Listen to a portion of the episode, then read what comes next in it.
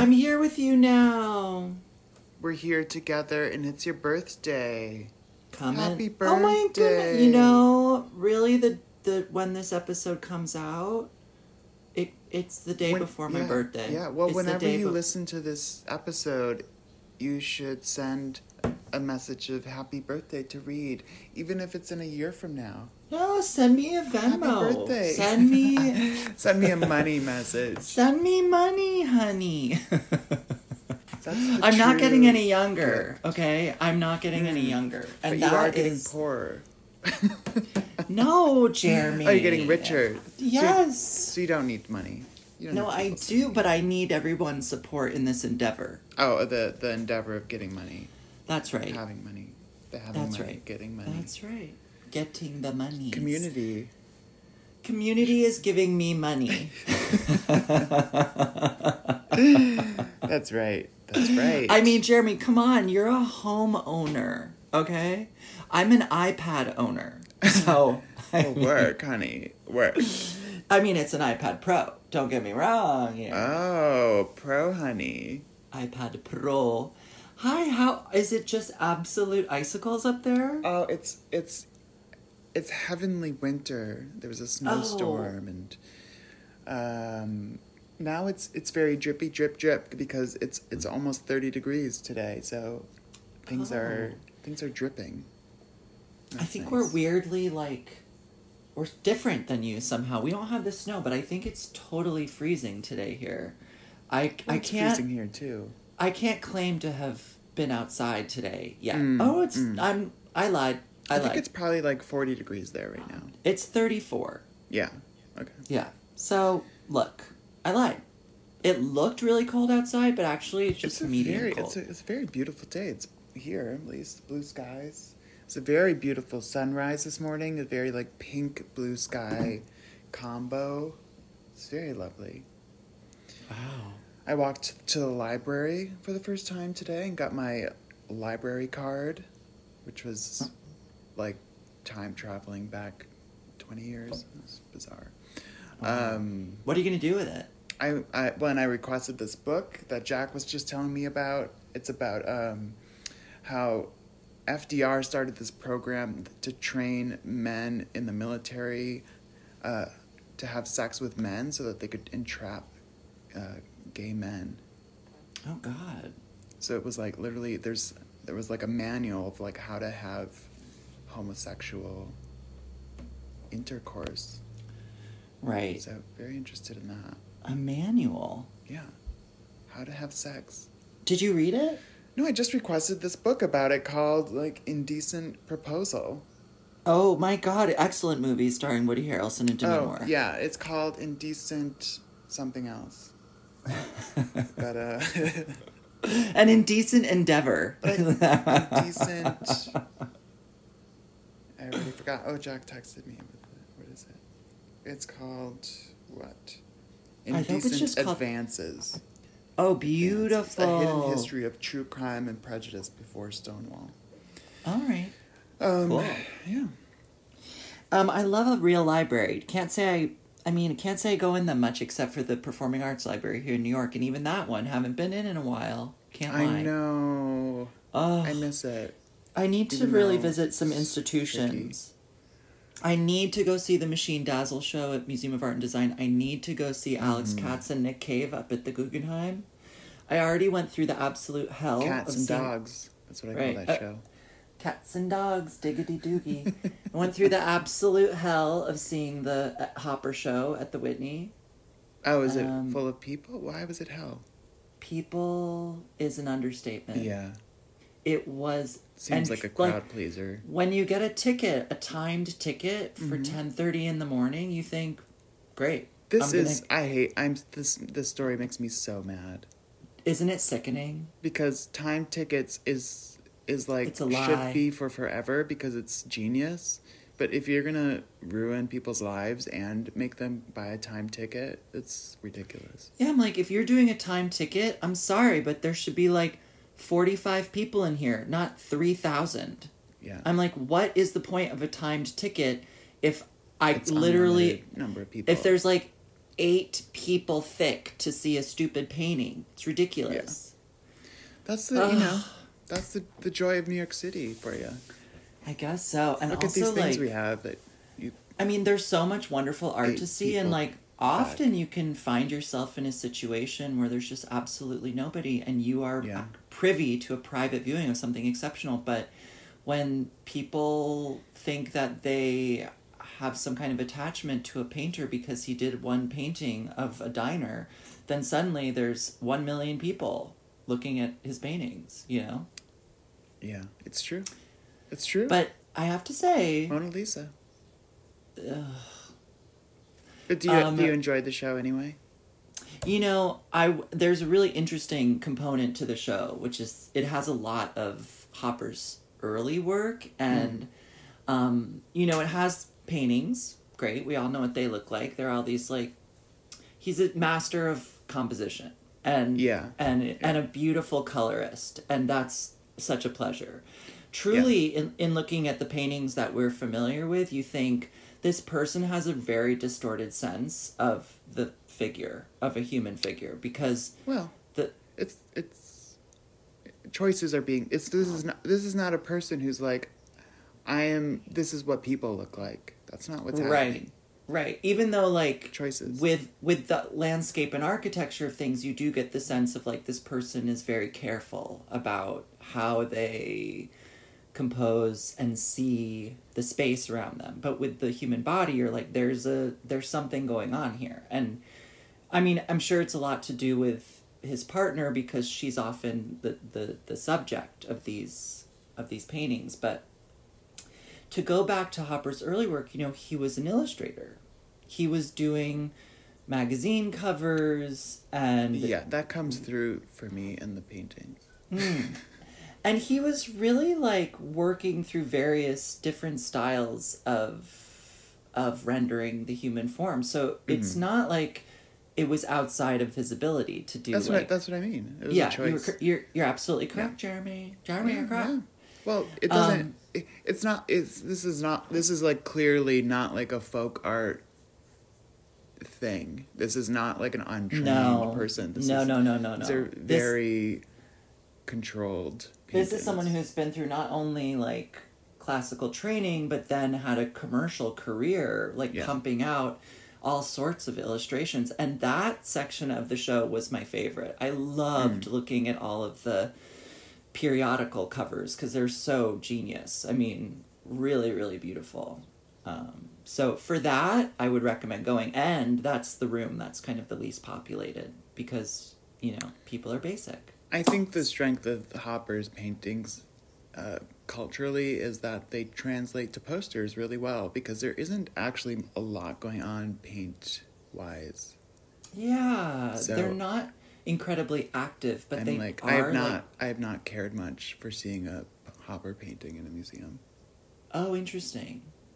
I find them soothing. I, lo- I mean, I mean, I- they're they're as you uh, everything you said is true.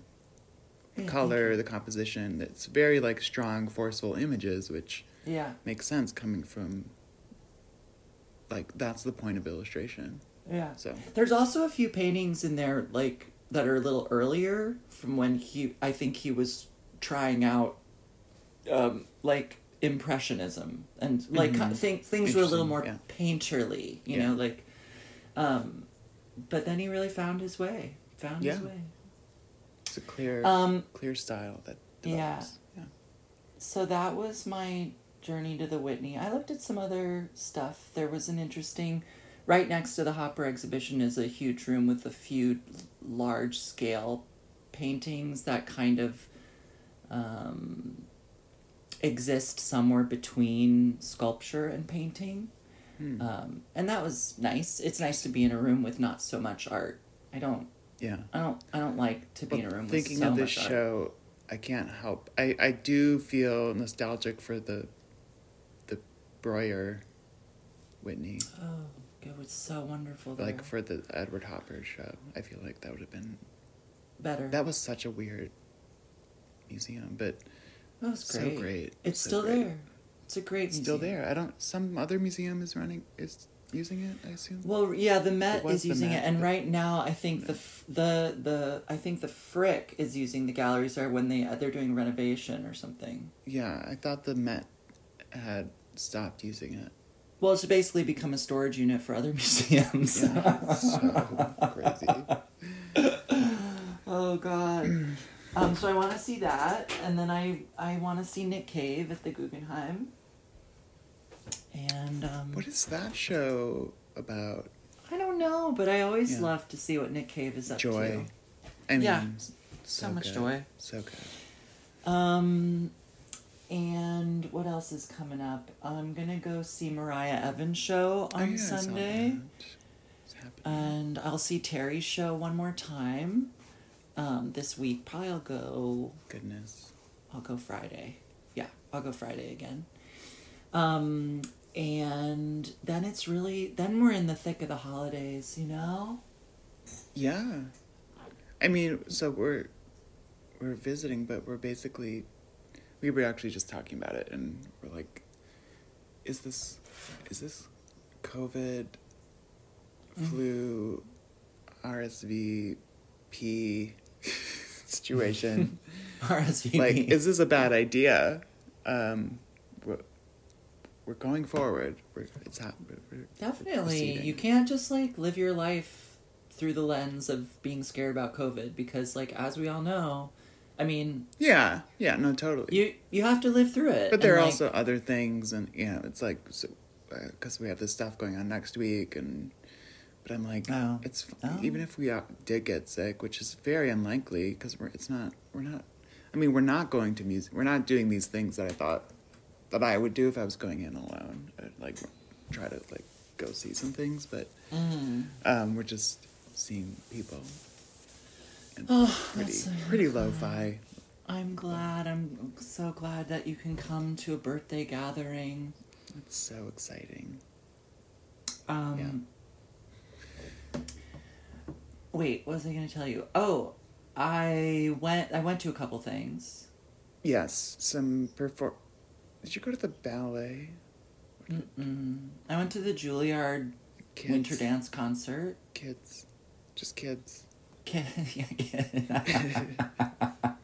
Some of them are actually literally kids. But it's. Um, I mean, it's literally like that is the kind of age of Patti Smith writing that book about like coming to New York, right? Oh yeah, well, eighteen to twenty-two, Yeah. it's formative, and I, you know, I, li- I I like going to the Juilliard Winter Dance concert. It's structured. I've probably talked about it on this podcast before, but it's structured by class. So they hi- they bring in four High class, high class, low They class. they bring in four choreographers, usually class. like up and coming or like sometimes a couple of very established choreographers and a couple not.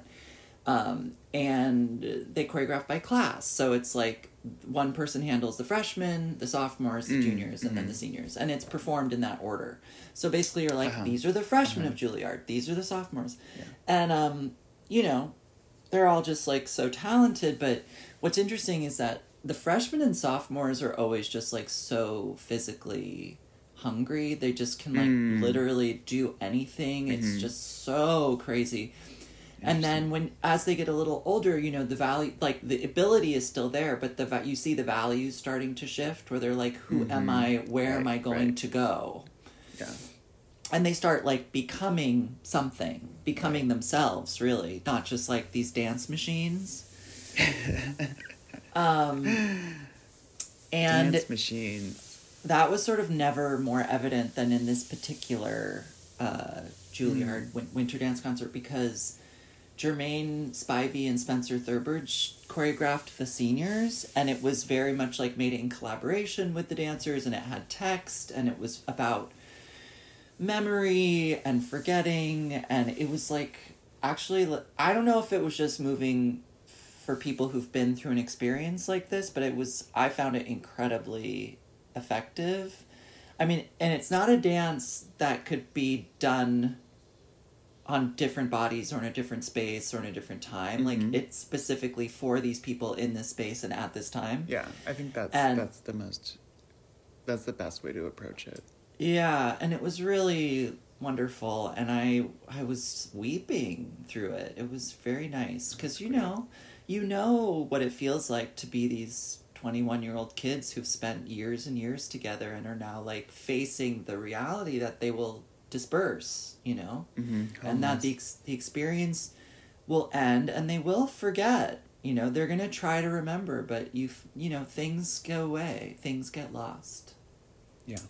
anyways it was lovely i i'm glad i went to the show Well, curious also in terms of COVID. No. Like oh yeah totally I'm sure what like that ha- that senior year. I mean, they've all well except for what the.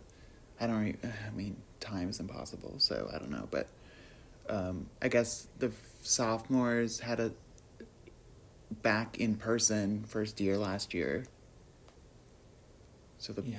previous year, yeah. I yeah they were they were probably like covid kids and now they're like you know together yeah. Wild. wild wild wild Um. So Um, White Lotus is over. Oh my god. Well, God, I don't know. Bury the lead. That's the most important thing to discuss. I know. I, I mean, but Wow. you know, you know, I went to an actual viewing gathering wow. because I helped my friends Carl and Jeremy make this crazy Halloween costume. And then their gift to me was a lovely dinner this past Sunday night, oh, followed Okay. by was a viewing. Halloween wasn't that like a year ago? It was a long time ago.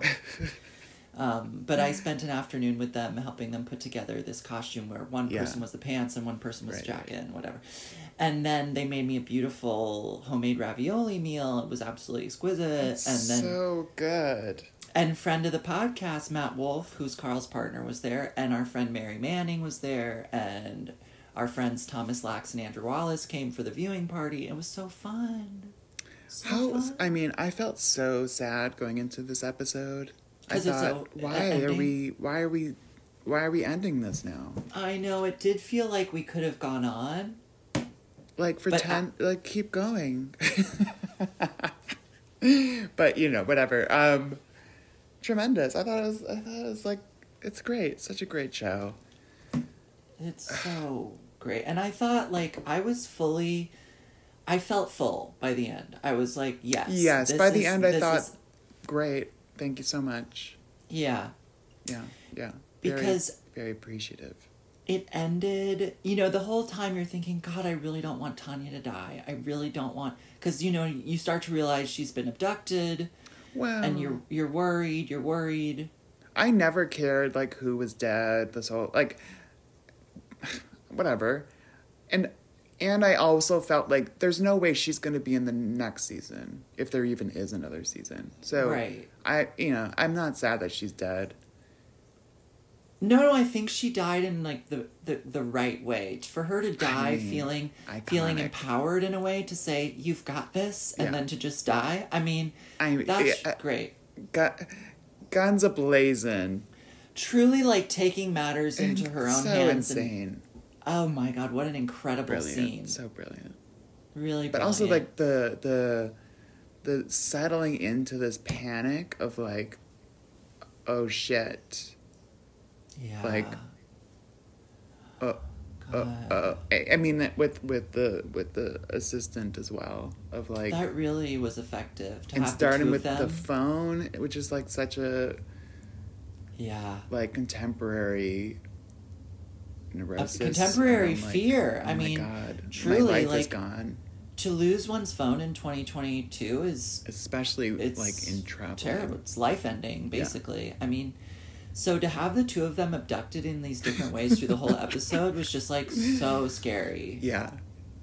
Well, I also I I I I kept trying to figure out if I had been to that place that that the assistant goes, um, which I I Mm. realized that in the end that I I have been there. It's where like I did a shoot Wow. a a Gosh, commercial lots shoot of, there. I've never and, been to Sicily and uh, you know the adjacent areas. It looks really fun. yeah, it's amazing. I mean, it was interesting. Paige was saying because we talked about sort of the failures of the season. One of them being like the the racial like there's kind of no the first season had more kind of class discrepancy and like the whole Hawaiian kind of Right, uh, right, right.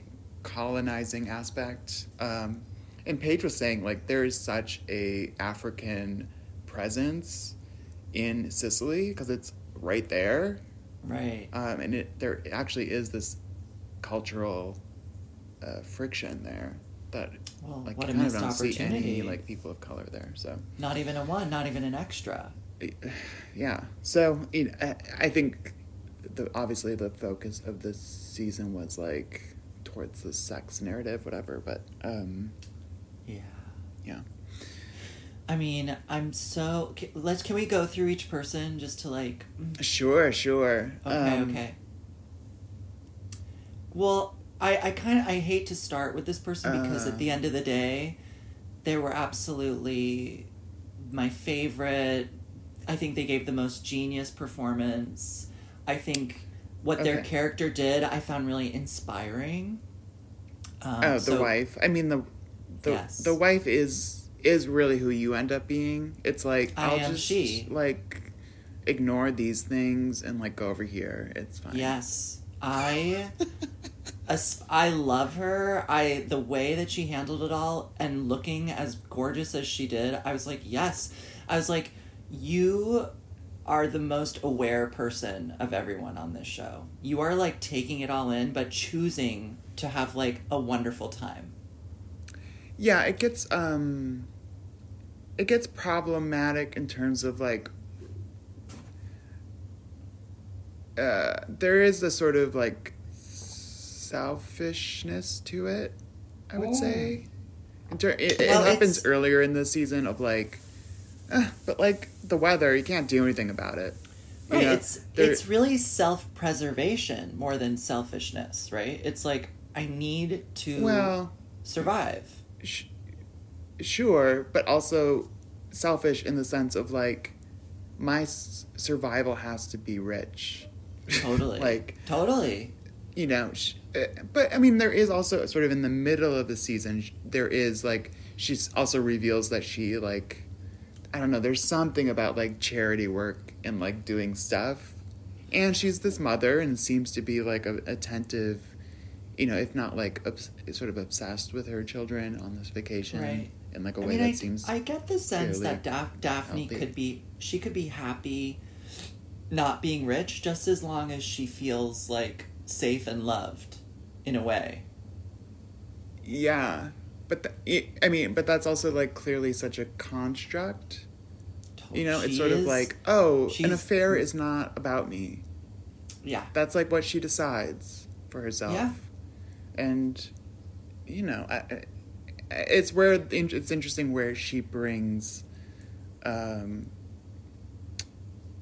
the the other guy, the you know the other husband, um, Yeah. like with her in this like very bizarre sequence of like walking down the beach, and she like is turning back, looking Yeah. at him, and you're like, Well, the- what's gonna happen? The Uh, way that she's kind of negotiated adultery for herself ends up kind of freeing that husband character because he's so stuck. Right. What And also she- confronts him in the same way that the Aubrey Plaza character front, confronts him, which is like, this is not actually the problem here. The problem is that you don't find me attractive. Right. Like the f- the problem is that our relationship is bad. Right. So like even then- if like they're having affairs in their relationship or whatever's happening there, like end of the day they can come together. So- yeah, yeah.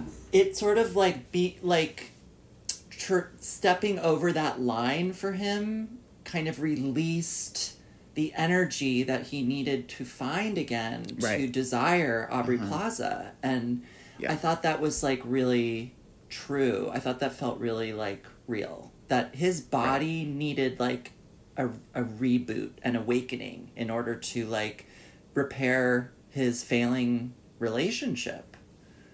And who knows if their relationship is repaired, but at least for now they have this kind of physical relief. Right, right. Well, there's something also about like this idea that like I, I think attraction is almost like not as real. I, either it's like far more just far more tricky than we want to believe, or um, Right. it, it's not real at all, and is is like a kind of thing that can be generated. So that's I- sort of my yes. feeling. Like he I was he was in a state that was so kind of they were canceling each other constantly. Where like Yeah. she would take a step forward towards him and he would back away. He, you know, there, it, and you kept thinking like, well, maybe at the right point, like he'll run, go for a run, and she'll like, you know, and it just didn't. They weren't available to each other. Well, I, I, and we've all found ourselves in these situations where you're just like, well, I, I just, I no longer feel attracted. Like that feeling of attraction is gone. And you're like, well, that's the thing that needs to be cultivated. Like Yeah, there, yeah. there are actions that you take to like make that. That doesn't just Right. like stay forever. Right. Which is can be like an actual actually incredible relief because Mm-hmm. it's not this like magic thing that you're dependent on. You actually have some power Agency. over it. Yeah. Yeah. But it is it, there's also like this kind of element of work rather than Mm. magical thinking. The labor of desire. Yes, honey. Yes. Work, I'm writing that book. work. I'm writing that book. It's all based on the White Lotus. Um so that sort of covers him for me as well. Yes, I- like- he's very beautiful. He's he has this like he's So stuck, but like I don't need to. I don't have too much more to say about him because like I don't actually care about him. but he needed and that's partly because he was he himself was a kind of uh, uh unemotional it's it's where he needed to be activated into i mean Yeah. that that fight water fight scene was incredible yeah, he's just like a really attractive, successful straight man with enormous penis envy toward his you know college roommate. Does that seem right? yeah i mean the penis envy thing is is a is a is a curiosity it, it feels i mean the difference seems to be like the one feels fully like comfortable going for whatever he wants and feels like mm-hmm. that's what how he should be behaving and his wife Yeah. is kind of a like yeah if you castrate them then they're castrated i think there might even be like a comment about that earlier in the season um, or it could be from something else I saw. But um, yeah, there's this like you know if you cut off desire, you cut it off everywhere. So you know, good luck with that. Um, Yeah. Um, I wanted to jump over to that scene in the hotel room where the confrontation between the Aubrey Plaza and her husband kind of suddenly shifts when she like take you know she starts breathing in a different way and then starts revealing more Uh-huh. and I just thought, what a really be like amazing performance from her. The way in Tremendous which she, scene, she feels pushed toward revealing things, and even even after she does, you're like, still you're you're like, I don't know, I don't know what's real and what is not.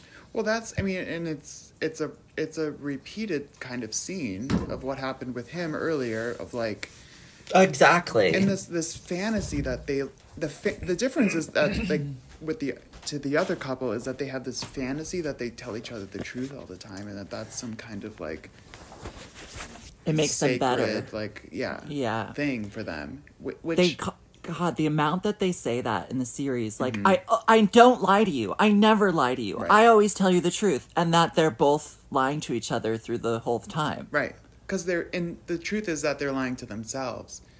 Yeah. Because they don't e- like this this idea that that would be a possibility. Like i'm like you'd have to you would have to be talking 110% of the time in order to tell this person anything approaching the truth like there's just not possible that like secrets are the essence of relationships. Right. That you are strangers to each other. So here's the question. We have these two um different art you know marriage archetypes. Which one would you i mean i guess being in either of those feels a bit precarious but which one would you rather be in? Which marriage? I can't help but take away the the the feeling that you really actually want to be in the the cheating husband relationship. Yeah. You know, I, like I agree. because, but it's it's just because they are actually like living. yeah, they're having like they joy. wanted to go on this trip, and it and it's not about. And I think you're right, and like you could also imagine them not being rich and still having this kind of like life. Yeah. And but there there is a kind of like putting aside of of, of this um pure notion of like honesty yeah, the fantasies that they, they kind of seem more like. Is it? I don't know. This feel- uh, it's, uh, this is crazy that they like feel like more grounded. Um, i agree because it agree. it's really funny like the when they come to dinner that last time and they're like they're like oh it's just another another day and They're they- like, "Oh, they hey." aren't they aren't pretending which is is sort of they feel fake right like Yeah. i don't know that was my reading is like oh they're like they're just still pretending that like everything's fine and whatever like nothing matters yeah but that's not really what I don't think that's actually what's happening. They're like, didn't we have an interesting day? like Yeah. you punched me, we like had this emotional thing, cool. Like they're just i think more accustomed to like processing things really like quickly they're like bad things will happen and we'll fight and we'll make up and like we'll lie to each other and but they're well, like more accustomed says to, it to the other husband, which is like basically reorganize reality so that you enjoy your life. Like don't let right someone else determine like what your day is gonna be like.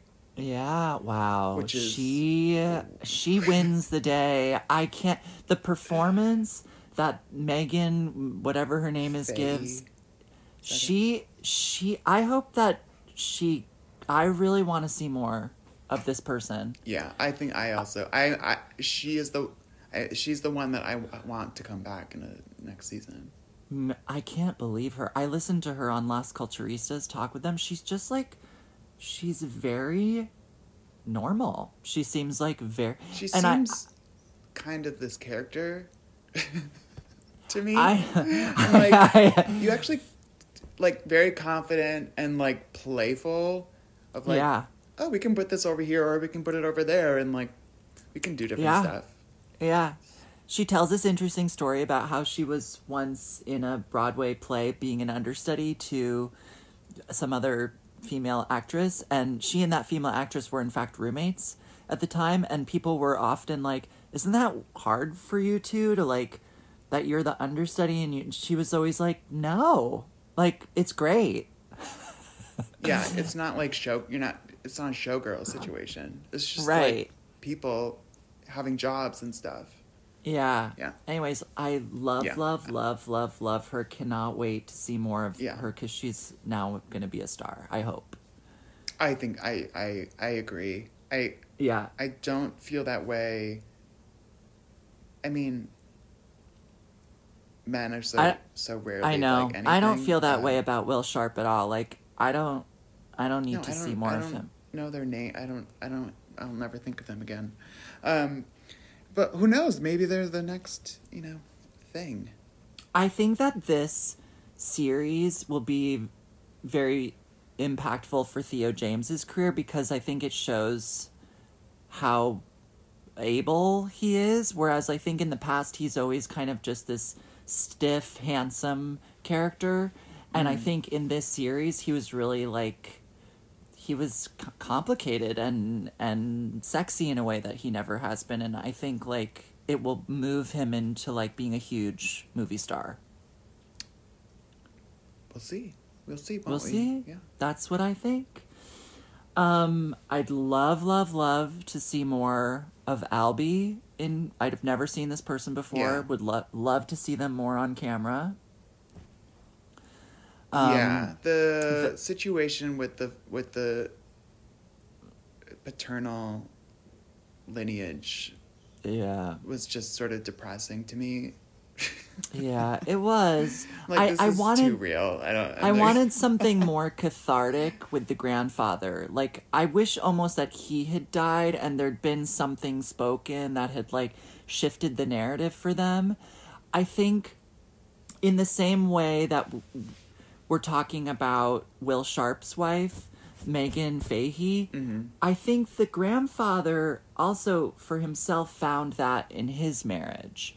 And you really Right, get that right, right. at that dinner where or it's a lunch or something in the second to last episode where he and Michael Imperioli are fighting and he's like he's like, Well you never you know, something like your marriage was never happy either and the grandfather was just like, It was. Like he basically puts his hand, finger down or what's that called? Puts his Well, foot down. Yeah, he put I, I don't I don't know. I don't remember that phrase. But he's basically just like, You don't know like what you're talking about.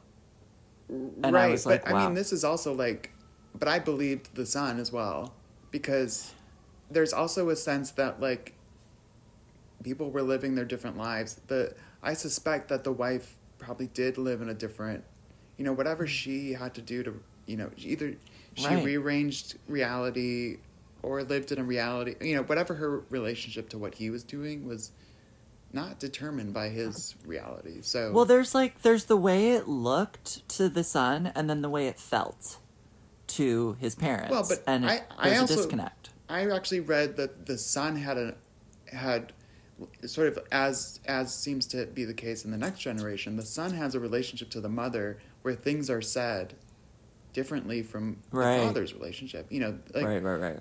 there is another side. So Yeah, of course. that that's how I felt it. That like no, he saw what happened when his father wasn't there. right, and we're mother. not getting the female perspective in those in those we, marriages. we. I mean, in the in the middle marriage, whatever, um, you know, she is obviously like not having it, but then the, the the son intervenes to make some change there. So that's all. So I mean, the part the whole Ugh. like transferring this enormous sum of money Crazy. it, it was it's interesting because i think at the end of the day these two men kind of understood what was going to happen like yes they were they were supporting lucia's endeavor they Mhm. weren't they weren't actually like buying a relationship or Right, buying right. her safety right. they were like supporting this woman who like for albie gave him something meaningful Right. you know Right. Yeah, he's Anyways. not like you know crushed by the fact that she just left. No Yeah. and and it, it's really the joy that that final shot gave me of the those two girls walking down that street Yeah. and like high-fiving the boys who helped them with their scam i'm like this is wonderful i was like so happy for them Right. I mean, that's the closest thing to like the class dynamic of the first scene that we get. Um, but yeah, I, I like what's what's I think what's great about the show is like how complicated things are allowed to be. You know, the the whole kind of um, the hotel manager and and that uh, singer performer sex worker, girl yeah. like how Yeah. her relationship to sex and like as a way to get things but also as like this kind of gift and like I know, almost like a and- like a sex therapist. I feel like both of these sex workers, they not only enacted this like scam to help themselves, but th- they also kind of helped the people they were having sex with. You know, they really like released something for both the hotel manager and Albie, which was great. Yeah, and then I think of the the the women in the house of the like the family name situation and just being like out demons. It's like It yeah, totally- uh huh, totally, get rid of the men. They knew. Yeah, They, they, they knew there was no nothing good could come from this. If they were related to these men, they needed to get out of there. Totally. Wow, I never thought of that. That's amazing. like go go hire people because we are not right. we are not The going to dem- be your fools. The demonic presence has arrived. Get them gone. Get them gone. Um, Uh. okay. So now there's the whole question of the evil gaze. the Yeah. who wow, at That- the end of the day, truly bad, truly bad people. I mean, the evil gays. I mean, they were, they were evil from the beginning in like the kind of uh, harmless way. Mhm. Um, but yeah, and and But there was some kind of there was something redeeming in that opera scene where even though they're making fun of her, they are like kind of moved by her experience. Um well, I think I mean they also are her. exactly. like- yeah. There is that kind of, but they also aren't, and that difference is killing a person, I guess, to have their The life. scene- wow, this scene where she gets desperate and goes and talks to the captain and she's basically Oh they want to steal my money to decorate their houses. it's incredible. But what really what really got me was the on the phone when she's describing the like naked together and then she says there's some incredible line about like he's fucking his uncle, you know. oh my So- god. Her It's I mean, really I think she's to win another Emmy because it's just like yeah. incredible what she does and the way that her fear is so real at the end and yeah. she's crying in that bedroom Yeah. pulling ropes and guns out of this bag. I mean, Incredible. Incredible. she does amazing Coming out of there with like her eyes closed and just like it's shooting. and then her her like panic la- like weird cry you know also i don't know if you watched any of the like interviewee things but I watched all of them. the peppa peppa pig comment Uh-huh, was uh-huh. her was ad-libbed like that was her own she was like oh it's in the show because she just said what do it you mean it's her? The who? um, the, the- the hotel manager the manager? hotel manager Oh my god! It improvised so Wow. incredible. I was like, work, you're you're my favorite now. She was also. I mean, it. I, look, as much as I loved Meghann Fahy, like there's just so many incredible, Incredible. performances to choose from. Like when Aubrey Plaza looks at Theo James at the table and goes, "You're an idiot." Oh it's really like God. the line delivery is, is- so genius. Ugh, what a thrill. You're an idiot. It's like we've and that is almost it's almost like the most cathartic moment of the season because you kind of just been waiting for it's like been the situation. Yeah. You're like and then the way that it throws them into that where he's like, That's a tell. I'm like, work. Wow. Yeah, he's because then then her husband's like, well, now I know you did something because Yeah. there's no way you'd be like comfortable enough to do that. Yeah. You just like blew it up. Uh, okay. So there's and then there's the question of Portia and the cute British boy. Right. I mean, everyone's scamming everybody, but poor stupid Portia. I mean, what a tragedy. And that she ends up at the end of the show dressed like Edina Monsoon from Ab Fab at the airport is looking in. I mean, her her styling is so nuts. She's actually the character I I feel sort of disappointed by, and I don't Yeah. know. I wanted her is. to find some kind of empowerment through this trauma, but she really is as helpless at the end as she was at the beginning. And she's kind of she just feels like a two dimensional character, com- like compared to everyone else who is like so so crazy and like thrilling to watch. Yeah. Um, It's I found it's almost like sh- maybe it's a comment on this generation of kids. I don't know, but I I did find like I did want more from her. And I, this actress is I mean, I loved her in that Columbus movie. so, so, good. like, she was really amazing in that. Yeah. She's a tremendous actress. I don't think it's to do with the performance. I think she gives an interesting performance. It's just like there's no evolution Right. to the character. Yeah. And I kind of see her as like a young version of the Peppa Jen Pig. Coolidge. Yeah. Yeah. um, so, you know, in in that way, it's sort of like the half bakedness is is Yeah. maybe like correct. Like, she's finding her way. Like she hasn't she hasn't gotten her riches yet. She hasn't figured Yeah. out like who she is. No. Um, Whereas that young man, I think, does in in that last episode. I think he really did something exceptional, which Yeah. is to like Yeah. move from being like a Yeah. cute fuckboy to being like someone to truly be feared. And Also- and also it's sort of just like a, a slip of the mask and you're like it's it's what the Megan Faye character is so incredible. It's like yeah you see like oh there is something else under there. yeah And we Like, only get like a little a little hint of it peak. and then it's the mask is put back on and but now we know. Yeah, Uh, and that's to like get a little there. glimpse into his chaos and darkness was really like, wow, you did it. You really did it. Yeah. Um, he was great, I have to say. I mean, literally everybody was great.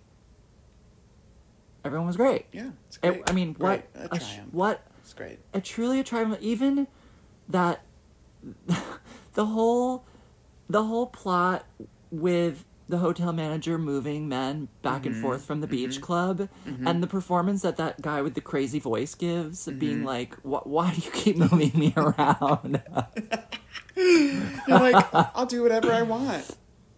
yeah Put she you wherever I want you to be. the way that she puts these men in their place in the hotel the piano player and those men at the desk is just inspiring Yeah, and her I mean it's in the her her storyline of like kind of abusing people because she's miserable in a way that she doesn't even she can't even touch yeah and then to like have this like sex therapy moment and then be like, "Oh, it's it's actually not these people's fault that I like hate hate my life or whatever, you know, or feel Yeah. so isolated."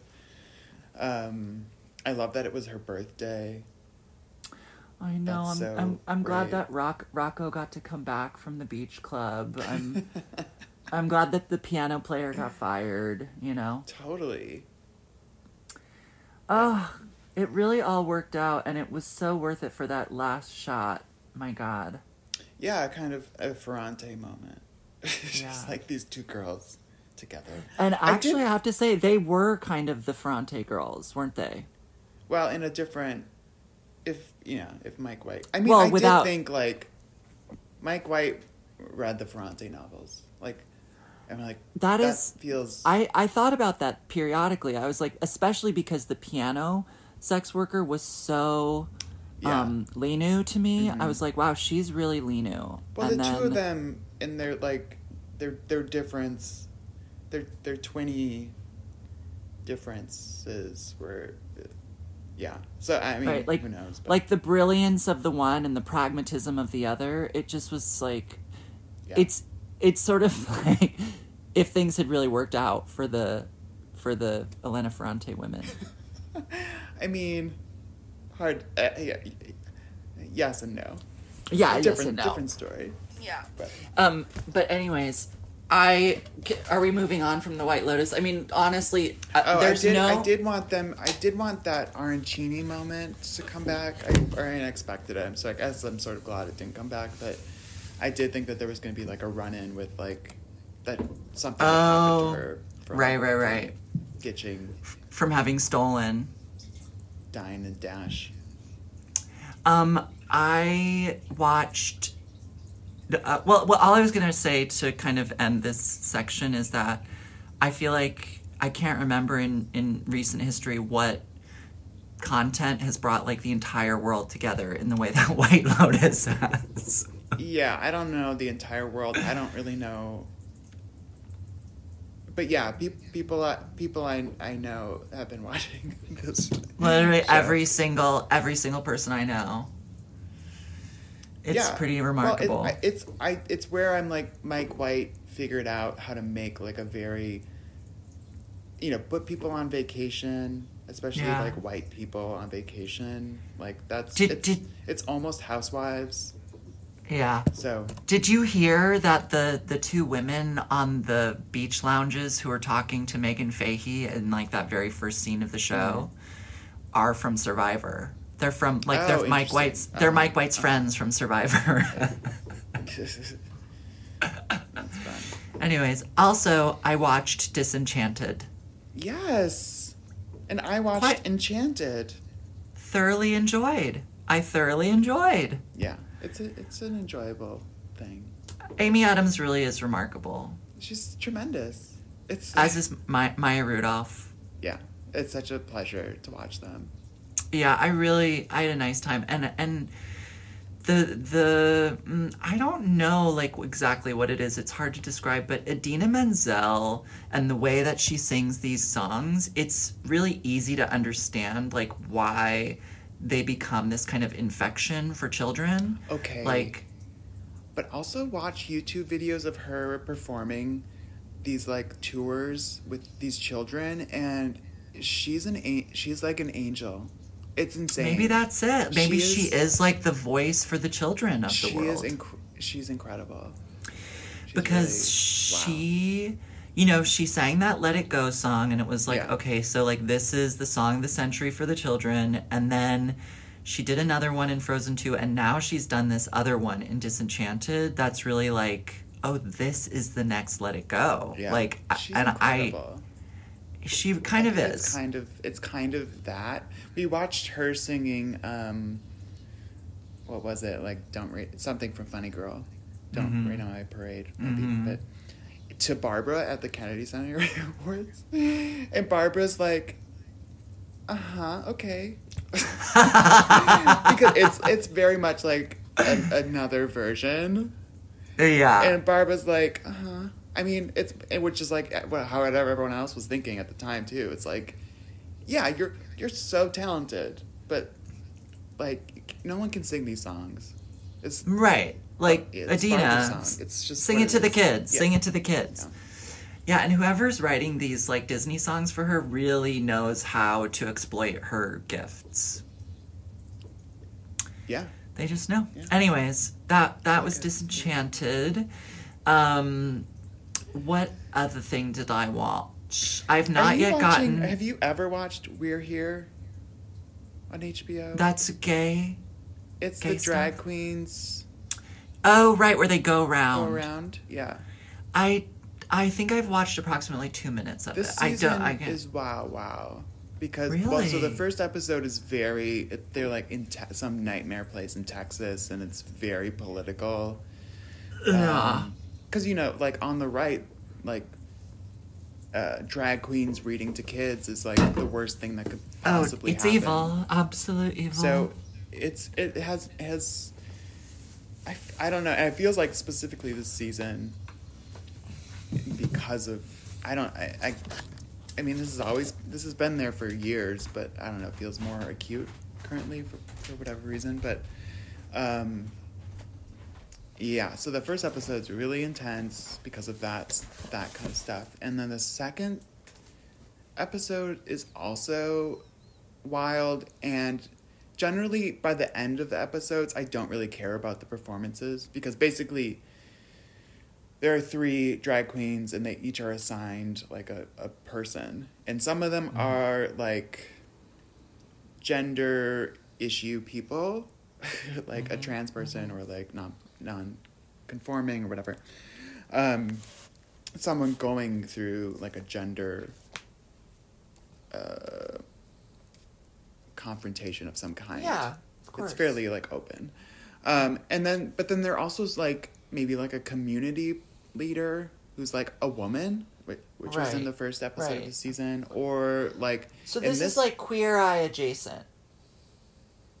Um. So yeah, I guess yeah, and that they like go in and kind of use. They, I mean, they're using drag as a way for people to like have a public, expressive, communal Right, experience. They're Um, making it some kind of like proclamation. Yeah, and a, and a, like a, a space for people to like see that there are queer people in their community and Yeah. that they need support. Um, did you did you see this clip of that representative or senator from Missouri getting up to Oh, talk goodness. about the gay marriage bill thing passing and literally crying She cries. She's crying. Uh, for what reason? because she cannot believe The evil. that like her Christian values Yeah. are going to be like called into question by you know the Hmm. the federal acceptance of um Well, it's also. I, I mean, I didn't realize this, and I'm pretty sure this is the. This is what I've heard recently is that it actually doesn't um, make. It's not a law that makes it legal in every state or federally, for gay marriage. It's it, it does require that states recognize. Uh, legally recognize marriages in other state that are that happen in other states. I see I see well so that's good I mean, it kind then- of does it anyway. yeah but in this you like just have to cross state lines right? You know, it's a bit abortiony of like it's up to the Oh, states. God. But like, Yeah. and there's But this you must- recognition thing. But Right. you know, right I guess it's, it's what they could do. yeah look that helps Yeah, because then I like mean, you have your marriage rights wherever you are if you manage to get married in whatever state lets you Right. Which you know, the, I, I it's we're I don't think we're anywhere near certain states like repealing gay marriage, but um, but I also I watch I listened to um, Steve Kornacki had this pot has this podcast on Newt Gingrich called like Mm. the Revolution. Um, it's just about Newt Gingrich yeah, and you know what Newt Gingrich did in terms of shifting uh, politics, sort of all politics, to like a national uh, frame, Oh. uh, and uh, because until Newt Gingrich basically got the first Republican House of Representatives in like forty years, like it had been like basically everyone assumed it would be like Democrats forever. Um, but it base it seemingly set up all the kind of hateful things that we have now. So, yeah um, but and and Newt Gingrich wasn't interviewed for the podcast, but after it came out, was like happy enough with it to come on. So there's like an additional episode, which is an interview with Newt. Gingrich because is because it's a pretty like historical podcast. In the Right. last episode of the podcast, there's like a conversation that's more like about it, uh, how it relates to like contemporary politics, which he didn't like. But um, the way that Newt Gingrich talks is so it's it's it's really this like kind of a war that there's a war between like good and evil and that it's it's the same bullshit of you know that had these like nightmare people uh you know it's this missouri woman like thinking that their lives are going to be ruined. And it's Yeah. it's it's the same thing as abortion where like uh it the right certain people on the right have like made these issues national issues be- What- what- just to do these you know to do these to divide people so that they could what really shocks take me power. is that these people don't have the perspective to to look back, you know, 60 years, 50 years and be like we are the very same people who were crying then that black people were getting to go to school with our white kids. And now Right. we're the same people doing it again for just a different issue. And of course, 50 years into the future, God willing, we will be they will be fully villainized obviously. Yeah. What's unfortunate is that, like, you know, you think of climate change, like, all those people who were like, climate change isn't Not real, real. like, Not real. like, nothing is real, whatever. Like, there's no, no, we don't get to, like, those people stay around. They, like, I know they should literally be sent to prison. It's like- for like crimes against actual human- humanity. like, li- the planet. yeah, you know, and it's and it- there is like a resonance with the January sixth sixth thing of like, uh, like you get to get away with it because you weren't physically there, even though you built this whole thing. You built the whole scam of this situation and sent these people there. To did to you see the Marjorie. Taylor Greene clip of her at some Yeah, New York Republicans being Yeah. like, well, the, you know, I can tell you this wasn't my people because if my people had gone, we would have had real guns. Yeah, You know, it's like, very. It feels very similar to Trump being like, I didn't. I didn't rape that woman. She's too ugly. wow. Like it's just. It feels so like same, wheelhouse nightmare people. Uh, like no. It's so like people are literally going up to microphones, behaving like archetypical villains, villains. and receiving This huge is- support. this was the shock of the the Newt Gingrich interview where I was like, this is like fire and brimstone, war of light and dark, like. And and, I think it was partly shocking to me because of moving here and, like. What feels really radical to me is like living right next to this school, and not being murdered. Feels Right. Oh wow. really intense. Like Yeah. Are, are these people watching Star Wars and rooting for Darth Vader? Like, is it is it that no, backwards? that's not how it works. Is that is that they align themselves with the rebel force? They're like we're the rebels. You're like, Like but they're like you're not Joe Biden. the content. They're like Joe Biden is Darth Vader. That's how that's, That's, how it works. That's so crazy. They're not It's nice. so crazy. Yeah. So, but in, you know, it's it's important for me. it- It's this thing of coming back to like because I think that there are probably people in this town who like listen and believe what these people say in a mm. certain frame, but then walking down the street are lovely and you know would help you do whatever or like would you know Yeah. and i think it's it is important to like hold on to that reality that actually like i think most people aren't walking around with like this is a war Right. that like they're at war with like people in their community i don't i think that there's like there's this othering that happens in these political spaces that like no these are these are like perverted nightmare monsters that like are kind of unrelated to the people you know in your world but they're out there. They're in the cities you know. It's like that kind of alienated cultivating this like alienated uh, relationship. So you know i'm like i should put up like a giant trans flag like that feels like something it could do to like You can do that. but it's also like actually literally like scary Well, yeah, being next to a school, a number one target.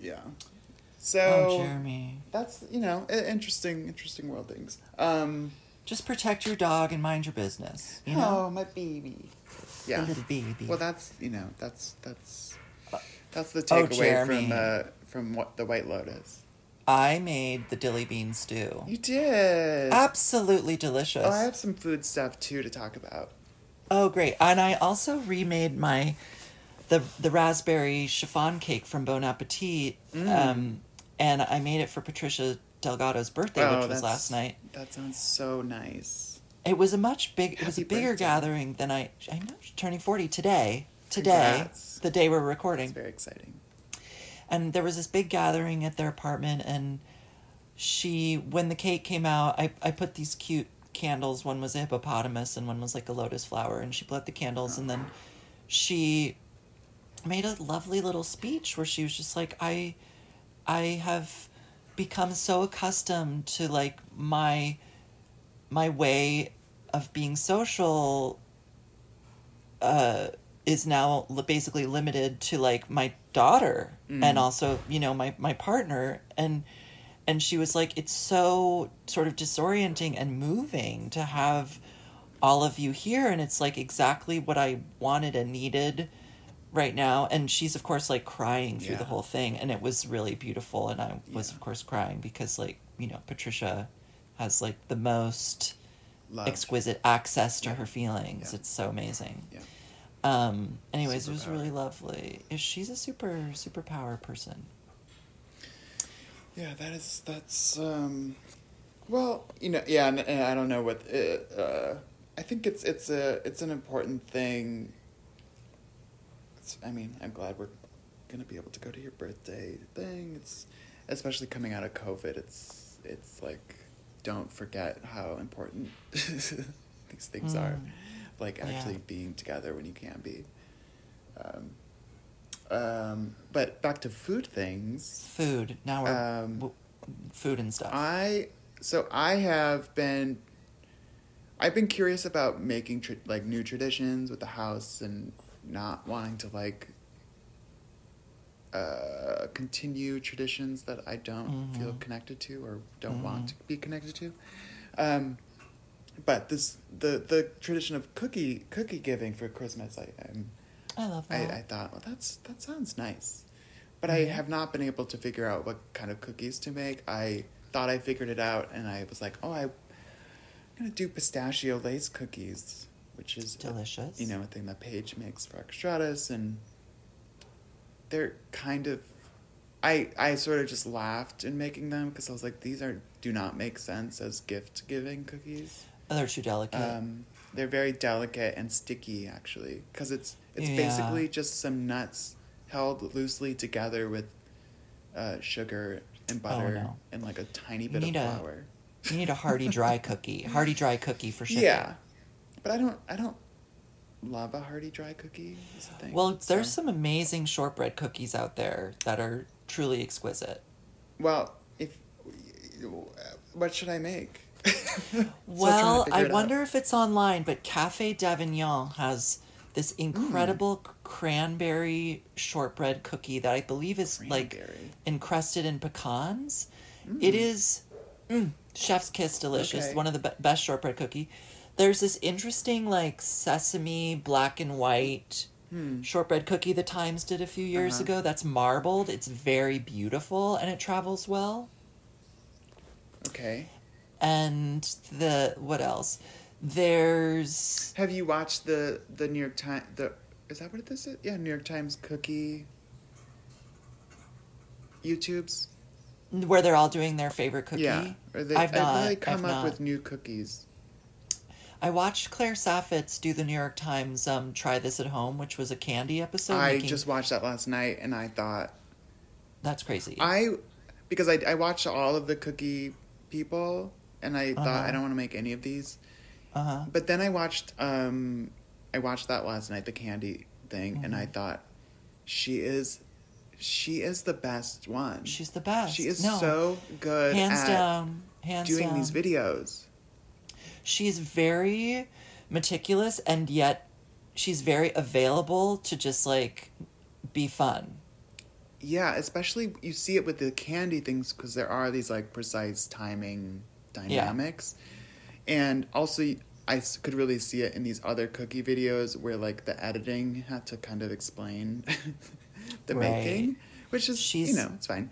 Um, She doesn't do she that. she doesn't leave anything out. she really knows how to like put all the information together in a single. Although there was there was one maneuver that uh, she didn't do in the making of the caramel that I'm like, well, oh interesting. where she, where she's you know she crushes the coffee beans in the bag so Mhm. that the pieces are big enough that they don't fall into the yeah, mixture or whatever. But I was like, well, if you're gonna do that, you should sieve the coffee that you just crushed before you put it into the cream because like obviously there's gonna be dust in there that's gonna but that's fine. She just leaves that in. I know, but she was trying to make sure there was no coffee dust in the cream. No, she just didn't. You don't want any like. It's okay. I mean, basically, that's like, it's you're not gonna feel that. There's no. If it's if it's fine enough to get through the strainer that she uses, then you're like not gonna. That's not gonna like add a texture to the finish. I assume that's why. But that was the whole it. point. That was the whole point of like not grinding it. But you see her strain it. The point is so that it's not like that. Right. I mean, it reduces know. the amount of coffee grounds that actually get into the caramel. It definitely that's- reduces. That's, the- but I I'm think like, that's the gist of the idea. It's not right, that like right. if it was, then I mean, if you're if you're you're basically making coffee with I know, without but water, all, but with she just So- like one tiny step of just like sieving the crushed grounds before you put. yeah, them in I also felt like that wasn't necessary. If you like, if you you know, you just have to have the appropriate strainer so that the, you know, that right. gets the amount of like basically you could use a coffee filter and let it sit there and like No, we're just gonna have you to agree to disagree. insane. But like Well, you know, I tried to the other day sieve milk that I had steeped coffee in, Mhm. and it did not work. the milk it, milk solids wouldn't go through. What I couldn't, what I tried to do basically was heat milk and Mm-hmm. then do a pour over. Right. It didn't work. Yeah.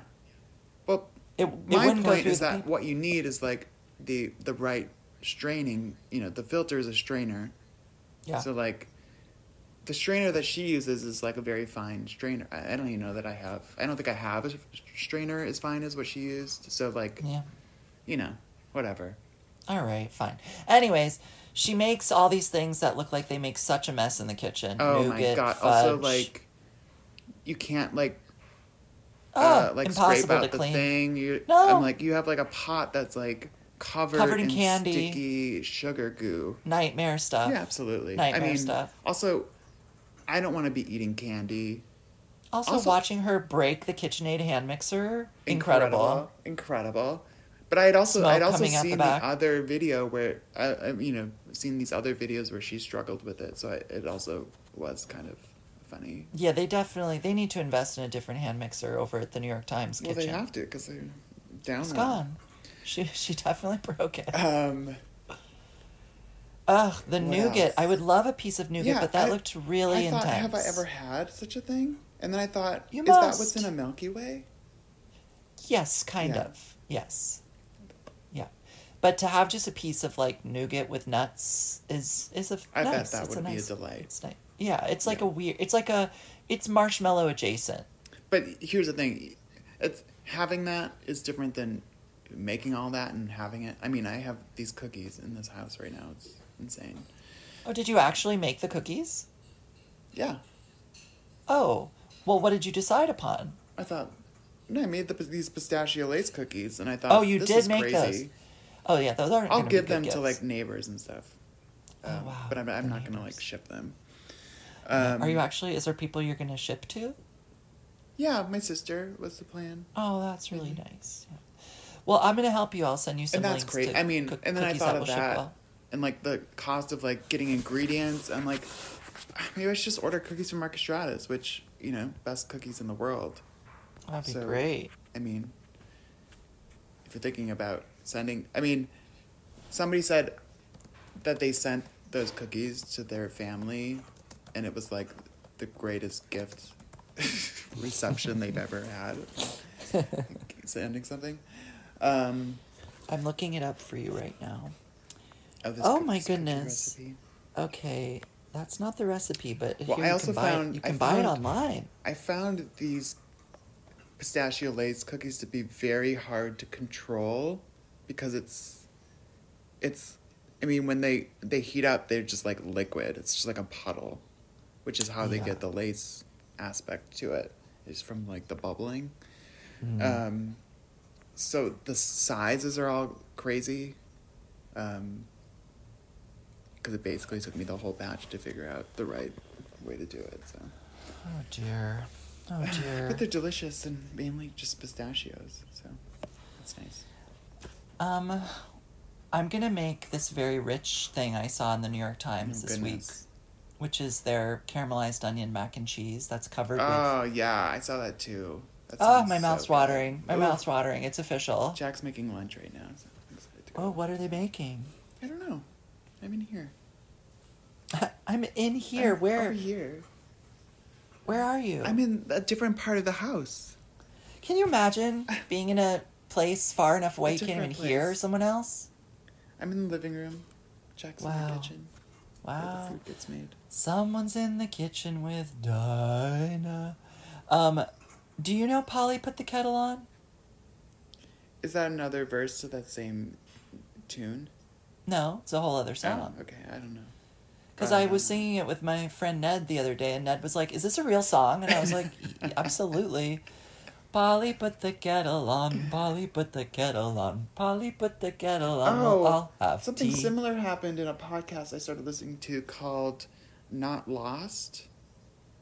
Okay. And this is a podcast where these people, whoever they are, um, travel, like go to a city. And what I liked about the podcast is that they try to get invited to a dinner party.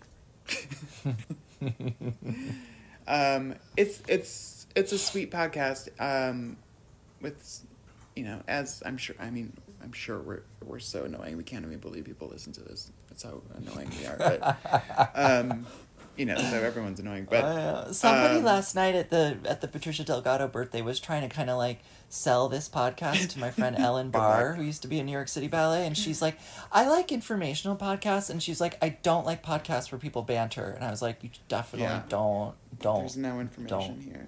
don't listen to my podcast." There is an informational podcast that I thought you would be interested in called Articles of Interest. Have you heard of this? No. Um, it seems to be about um, the kind of preppy style as a Oh, trend close. that has transcended trends in some way. I'm Mhm. not. I've only listened to an episode. I found it interesting enough. I will listen to another episode. Articles of interest. But it's very like fashion trend centered, It's a good name. very informational. For sure. All right, I'll try it out. Yeah, I've been I've been going through like I don't know some kind of New York Times maybe top podcast thing. Mm. I, I struggle to incorporate new podcasts into the mix because even if I just let all my podcasts run, like I never get Mhm. through them all. Weirdly. mm, that's great. That's great. Yeah.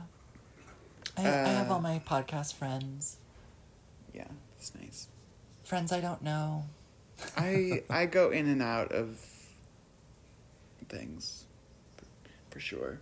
Especially like the bantery ones. I'm like, no. Um the Rachel Maddow podcast is ultra is excellent. I think I talked about that.